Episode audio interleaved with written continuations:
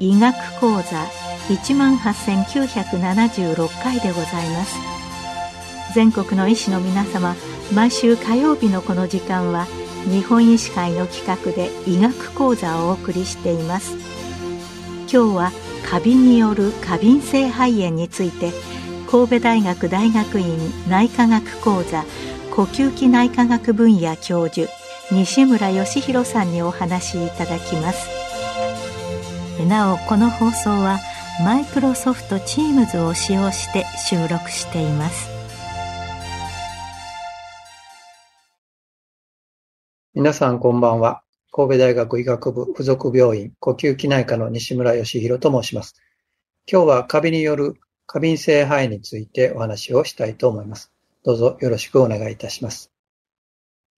過敏性肺炎についてはいかがでしょうか普段の診療の中で過敏性肺炎を診療されている医師の皆様には、本日のお話はあまり参考にはならないかもしれませんが、知識の整理として利用していただければと存じます。一方、あまり聞き慣れない病名と感じられた皆様には、ぜひ内容を理解していただき、明日からの診療に活かしていただければ、工事に存じます。普段過敏性肺炎を診療されてない皆さんを対象としてお話を続けたいと思います。まず、釈迦に説法ですが、過敏性肺炎には肺炎が末尾についていますが、細菌やウイルスによって引き起こされる呼吸器感染症ではありません。ですので、昨年より蔓延して私たちを困らせている新型コロナウイルス感染症とも関係はありません。過敏性肺炎は何らかの抗原物質や有機粉塵を吸入することによって、アレルギー性反応が引き起こされ、酸素を取り込む重要な組織である肺胞及び細気管支に炎症が起こされた状態です。アレルギー性反応という言葉が出てきましたので、先に解説しておきますが、一般にアレルギー反応というと、花粉症の人が花粉を吸入すると、くしゃみ、鼻水が出たり、蕎麦アレルギーの人が蕎麦を誤って食べたときに、喘息症状やアナフィラキシーと言われるような全身的なアレルギー症状が出たりするものを想像されたのではないでしょうか。これらは1型のアレルギーと呼ばれるもので、体内で花粉や蕎麦などに対する抗体、特にこの場合は IgE 抗体が産生され、再び花粉や蕎麦、抗原が体内に入り、体内の肥満細胞表面上にある IgE 抗体と反応すると、肥満細胞からヒスタミンやロイコトリエンなどのアレルギー反応を引き起こす物質が放出され、鼻であればくしゃみや鼻水。全身症状ならジマシンや喘息症状、浮腫、下痢や血圧低下などを引き起こします。一方、過敏性肺炎では IG 抗体ではなく、何らかの吸入抗原に対する IgG 抗体が体内で産生され、抗原物質を吸入すると、そのうちに肺が過敏な反応を起こすようになり、肺胞及び細気管支にアレルギー性の炎症が生じます。先ほどの1型アレルギー反応は即時型と呼ばれ、抗原が体内に侵入すると早くて10分ぐらいで症状が発症しますが、過敏性肺炎では3から8時間後ぐらいで発症する3型アレルギーと24から48時間後に発症する4型アレルギーが関与するとされています。復習ですが、3型アレルギーはアルサス型または免疫複合体型と呼ばれ、抗原抗体結合物、いわゆる免疫複合体による組織障害です。また、4型アレルギーは遅延型アレルギー、細胞性免疫と呼ばれるもので、反査 T 細胞と抗原との反応により、細胞障害を引き起こすものになります。さて、過敏性肺炎の原因となる抗原は、カビ、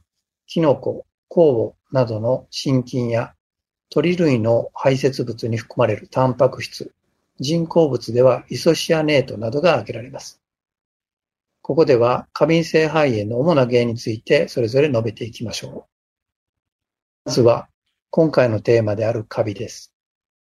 特に夏になると多くなるのが夏型過敏性肺炎です。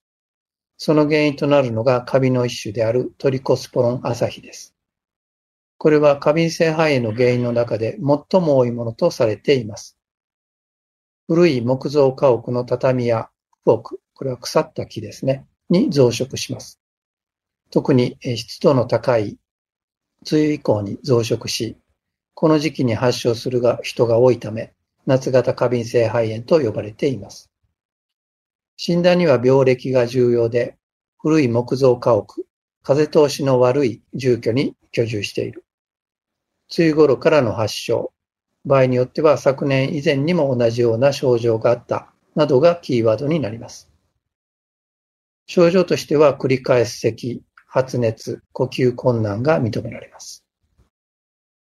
過敏性肺炎の主な原因として次に細菌について述べたいと思います。農業を営んでおられる、特に酪農家で見られるのが農腐敗です。サイロなどで保存された干し草、堆肥などに増殖した真菌や細菌が原因となります。細菌としては、放線菌などが原因として考えられています。職業が何か、作業として何を行っているかを確認して診断の助けにしています。また、細菌関連では加湿器肺が挙げられます。空気が乾燥してきますと、乾燥を防ぐために加湿器を使用することがあります。加湿器はその名の通り湿度を高め、その木自体が水分を多く含んでいます。細菌や真菌類は湿気を好み、これらが見え見えない形で原因抗原となっています。細菌類では緑脳菌や非結核性抗酸菌などの関与が報告されています。これらの菌はどこにでも生息する菌類で、湿潤なところで繁殖しやすいものです。まさか加湿器が原因だったとはということもしばしば見られています。過敏性肺炎の主な原因として注意が必要なもう一つのものが鳥関連抗原です。実は夏型過敏性肺炎よりも頻度は高いのではないかとも考えられています。鳥類の血清タンパク、糞、羽毛などが原因となります。生活歴で鳥を飼っている人はわかりやすいのですが、軒先に鳥がよく来る近くの公園にたくさん鳥がいる。さらには羽毛布団の使用やダウンジャケットなどの衣類を着用している。これらのことも鳥関連過敏性肺炎の発症と関連していることがあります。ここまで過敏性肺炎の代表的な原因抗原を述べてまいりましたが、次に過敏性肺炎の病形について触れたいと思います。過敏性肺炎には急性型と慢性型があります。まずは急性型について述べます。急性型では原因物質と接した後、4から8時間で外装、息切れ、発熱などを停止、原因物質から離れることで自然に経過します。夏型過敏性肺炎で症状が重く、入院を要した患者さんでも、入院するだけで症状、検査値が改善、警戒することがあります。家屋のカビ暴露から離れることで自然に症状改善が得られたものと解釈できます。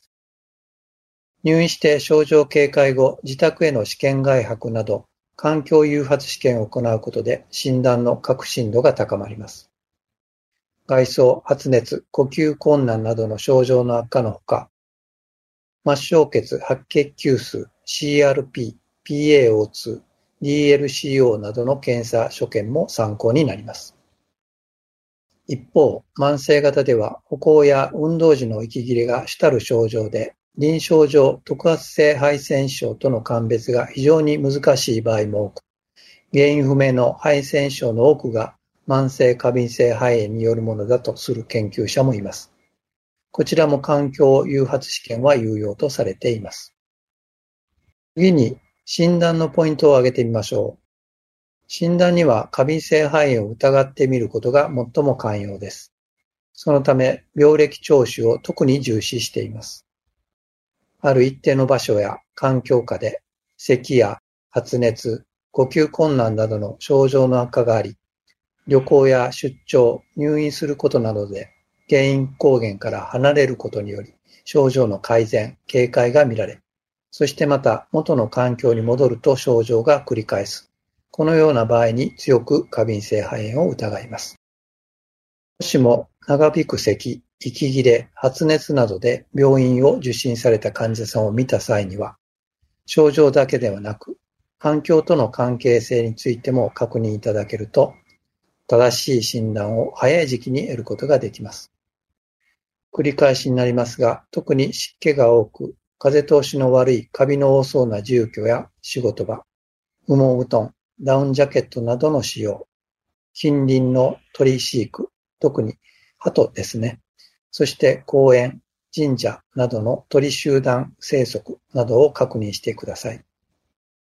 病歴をよく確認した上で診察を行いますと、胸部診察ではファインクラックスが聴取されることが多く、一般的な血液検査では炎症反応を示す末梢血白血球数の増加や CRP の上昇、LDH の上昇などを認めたりします。間質性肺炎のマーカーである KL6 や SPD の上昇も見られます。また、夏型過敏性の肺炎の疑いが強い場合には、トリコスポロン朝日に対する抗体の有無を保険診療内で確認することも可能で、抗体陽性だった場合には診断の助けとなります。胸部画像検査では、胸部 X 線で急性型では両側中華肺炎を中心とした未満性の流状炎が認められることが多く、軽症例では両側肺にすりガラス炎が見られることもありますが、胸部 X 線では診断が難しい場合もしばしばあります。胸部 CT では肺野濃度の上昇や小葉中心性流状炎が見られます。一方、慢性型では特発性肺腺症と似た肺の繊維化所見、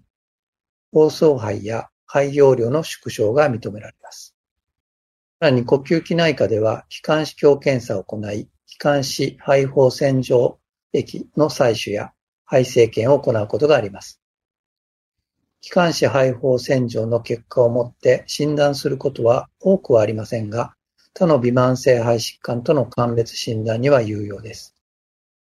特徴的には、バルフ、これは肺胞洗浄液のことですが、その中のリンパ球増多、CD4、CD8 比が1以下に低下することで、特に画像診断上鑑別が難しいサルコイド質との鑑別に役立ちます。一方、慢性型の過敏性肺炎では、リンパ球の増加が軽度で、CD4、CD8 比も上昇することがあり、注意が必要になります。さらに肺生検では、壊死を伴わない類上皮肉下腫、合角炎、末損体を認めます。対策について考えていきましょう。原因抗原が推定できた場合には分かりやすいですね。その抗原からの回避が最も重要になります。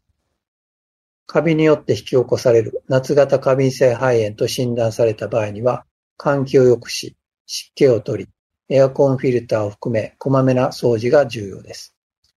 しかし、父母に増殖したカビが原因の場合は、見えないところにカビが繁殖していることから、通常の掃除では除去が難しく、転居やリフォームが必要になることもあります。いずれにしても日頃からの換気、掃除が重要となります。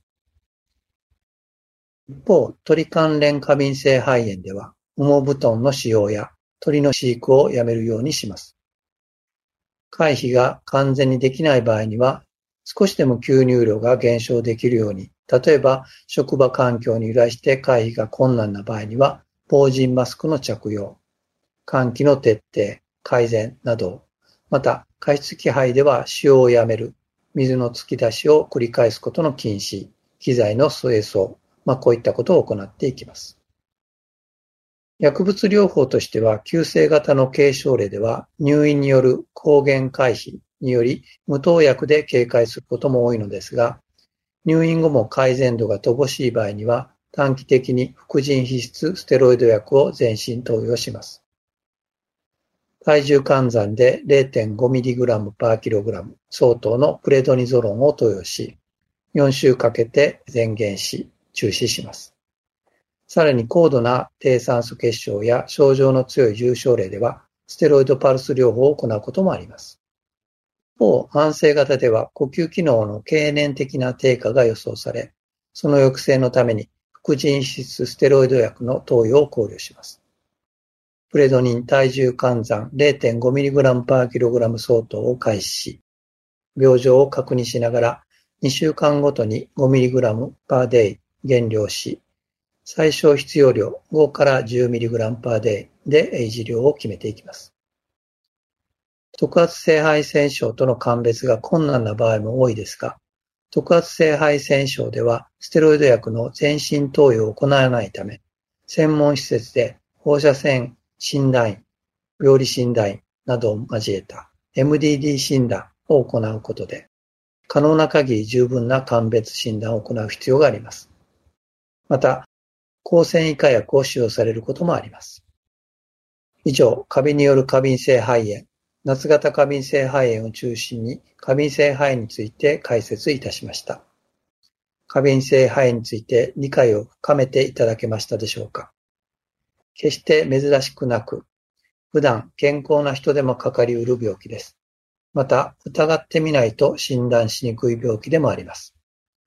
家に帰ると悪化する。職場に出勤すると咳が出る。昨年の夏も同じような症状があった。などの症状があれば疑ってください。原因を特定することで薬なしでも警戒に結びつける可能性があります。明日からの診療にぜひ活かしてください。今日はカビによる過敏性肺炎について神戸大学大学院内科学講座呼吸器内科学分野教授西村義弘さんにお話しいただきました。なお、この放送はマイクロソフト Teams を使用して収録いたしました。